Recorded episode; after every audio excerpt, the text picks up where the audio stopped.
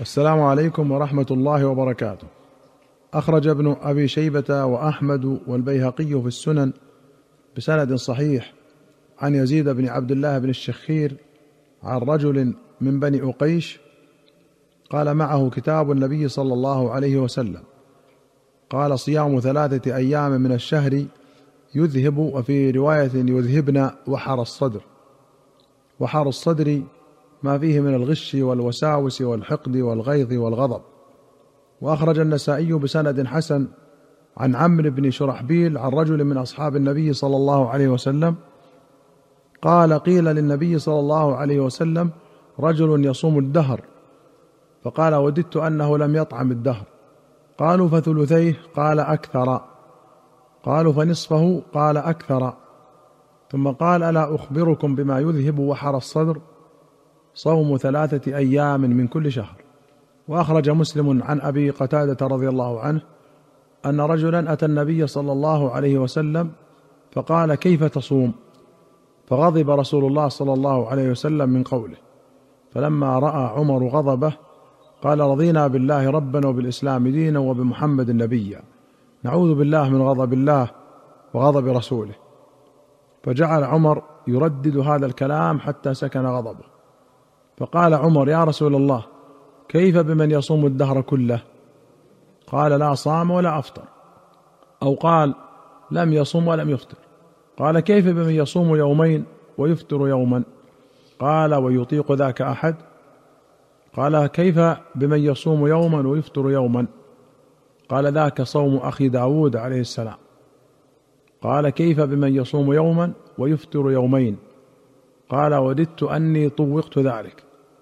وسئل عن صوم يوم الاثنين قال ذاك يوم ولدت فيه وفيه بعثت أو أنزل علي فيه.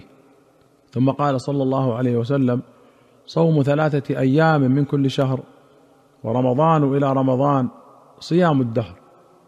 وسئل عن صوم يوم عرفة فقال يكفر السنة الماضية والباقية. وسئل عن صوم يوم عاشوراء فقال يكفر السنة الماضية.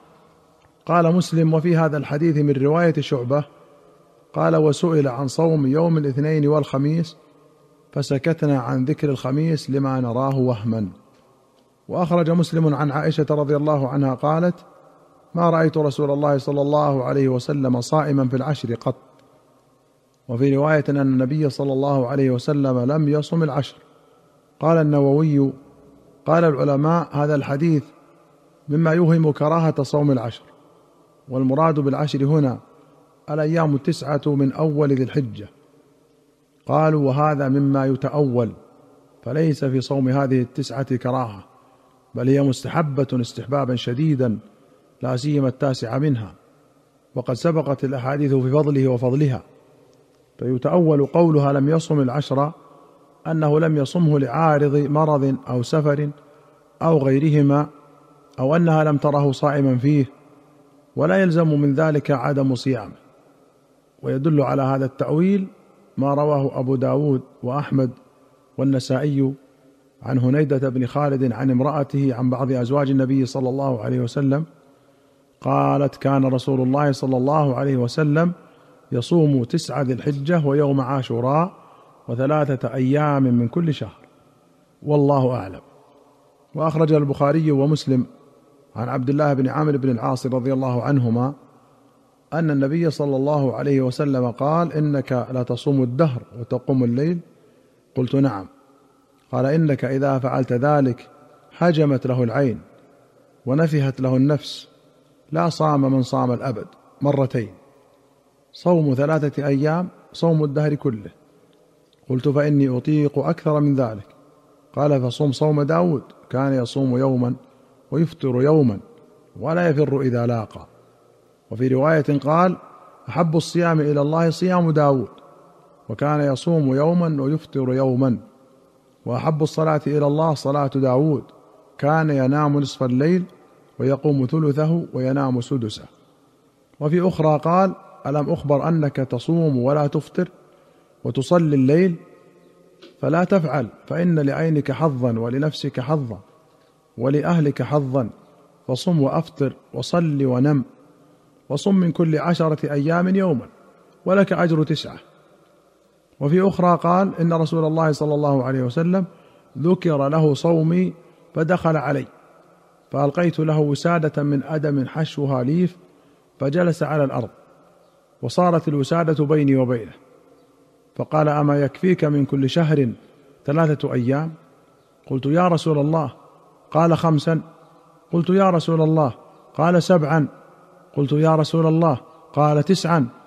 قلت يا رسول الله. قال إحدى عشرة. ثم قال النبي صلى الله عليه وسلم لا صوم فوق صوم داود عليه السلام. شطر الدهر. صم يوما وأفطر يوما. فكان يقول يا ليتني أخذت بالرخصة. قوله هجمت العين أي غارت ودخلت بموضعها. ومنه الهجوم على القوم. أي الدخول عليهم. وقوله نفهت أي تعبت. والأدم جمع أديم وهو جلد مدبوغ. وأخرج البخاري عن أنس رضي الله عنه قال كان أبو طلحة قلما يصوم على عهد رسول الله صلى الله عليه وسلم. فلما مات رسول الله صلى الله عليه وسلم ما رأيته مفطرا إلا يوم فطر أو أضحى. وأخرج مسلم عن عائشة رضي الله عنها قالت قال لي رسول الله صلى الله عليه وسلم ذات يوم يا عائشة هل عندكم شيء؟ فقلت يا رسول الله ما عندنا شيء. قال فإني صائم. فخرج صلى الله عليه وسلم فأهديت لنا هدية أو جاءنا زور. فلما رجع صلى الله عليه وسلم قلت يا رسول الله أهديت لنا هدية أو جاءنا زور وقد خبأت لك شيئا. قال ما هو؟ قلت حيس. قال هاتيه. فجئت به فأكل ثم قال قد كنت أصبحت صائما. وفي رواية قالت دخل علي النبي صلى الله عليه وسلم ذات يوم فقال هل عندكم شيء؟ فقلنا لا. قال فإني اذا صائم. ثم أتانا يوما آخر فقلنا يا رسول الله أهدي لنا حيس. فقال أرنيه فلقد أصبحت صائما. فأكل. قال طلحة فحدثت مجاهدا بهذا الحديث فقال ذاك بمنزلة الرجل يخرج الصدقة من ماله فإن شاء أمضاها وإن شاء أمسكها. قولها جاءنا زور الزور الزائر والضيف يقع على الواحد والاثنين والجمع والذكر والأنثى والحيس هو التمر مع السمن والدقيق أو الأقط.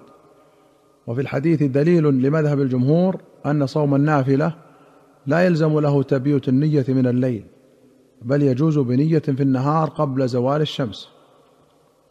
وقال المبارك فوري في مرعاة المفاتيح قال ابن عباس إذا صام الرجل تطوعا ثم شاء أن يقطعه قطعه وإذا دخل في صلاة تطوعا ثم شاء أن يقطعها قطعها.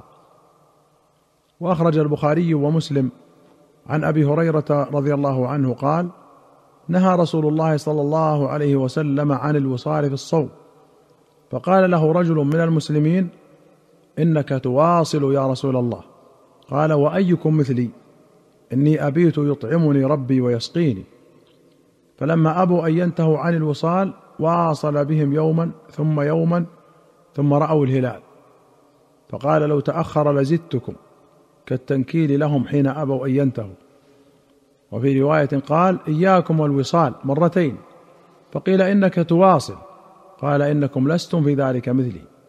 إني أبيت يطعمني ربي ويسقيني. فاكلفوا من الأعمال ما تطيقون. الوصال تتابع الصوم من غير فطر بالليل. وقوله اكلفوا أي تحملوا. قال الحافظ اختلف في أحاديث النهي عن الوصال. فقيل للتحريم وقيل للكراهة. وقيل يحرم على من شق عليه ويباح لمن لا يشق عليه. وقد اختلف السلف أي الصحابة والتابعون في ذلك. وذهب مالك وأحمد وأبو حنيفة إلا أنه مكروه غير محرم. أما الوصال إلى السحر فجائز لحديث أبي سعيد الآتي. وأخرج البخاري ومسلم عن أنس قال واصل رسول الله صلى الله عليه وسلم في آخر شهر رمضان فواصل ناس من المسلمين فبلغه ذلك. فقال لو مد لنا الشهر لواصلنا وصالا يدع المتعمقون تعمقهم. إنكم لستم مثلي إني اظل يطعمني ربي ويسقيني. وأخرج البخاري عن أبي سعيد أن رسول الله صلى الله عليه وسلم قال لا تواصلوا فأيكم أراد أن يواصل فليواصل حتى السحر. قالوا فإنك تواصل يا رسول الله. فقال إني لست كهيئتكم. إني أبيت لي مطعم يطعمني وساق يسقيني. صلى الله عليه وسلم. أيها المستمعون الكرام إلى هنا نأتي إلى نهاية هذه الحلقة. حتى نلقاكم بإذن الله في حلقة قادمة. نستودعكم الله. والسلام عليكم ورحمة الله وبركاته.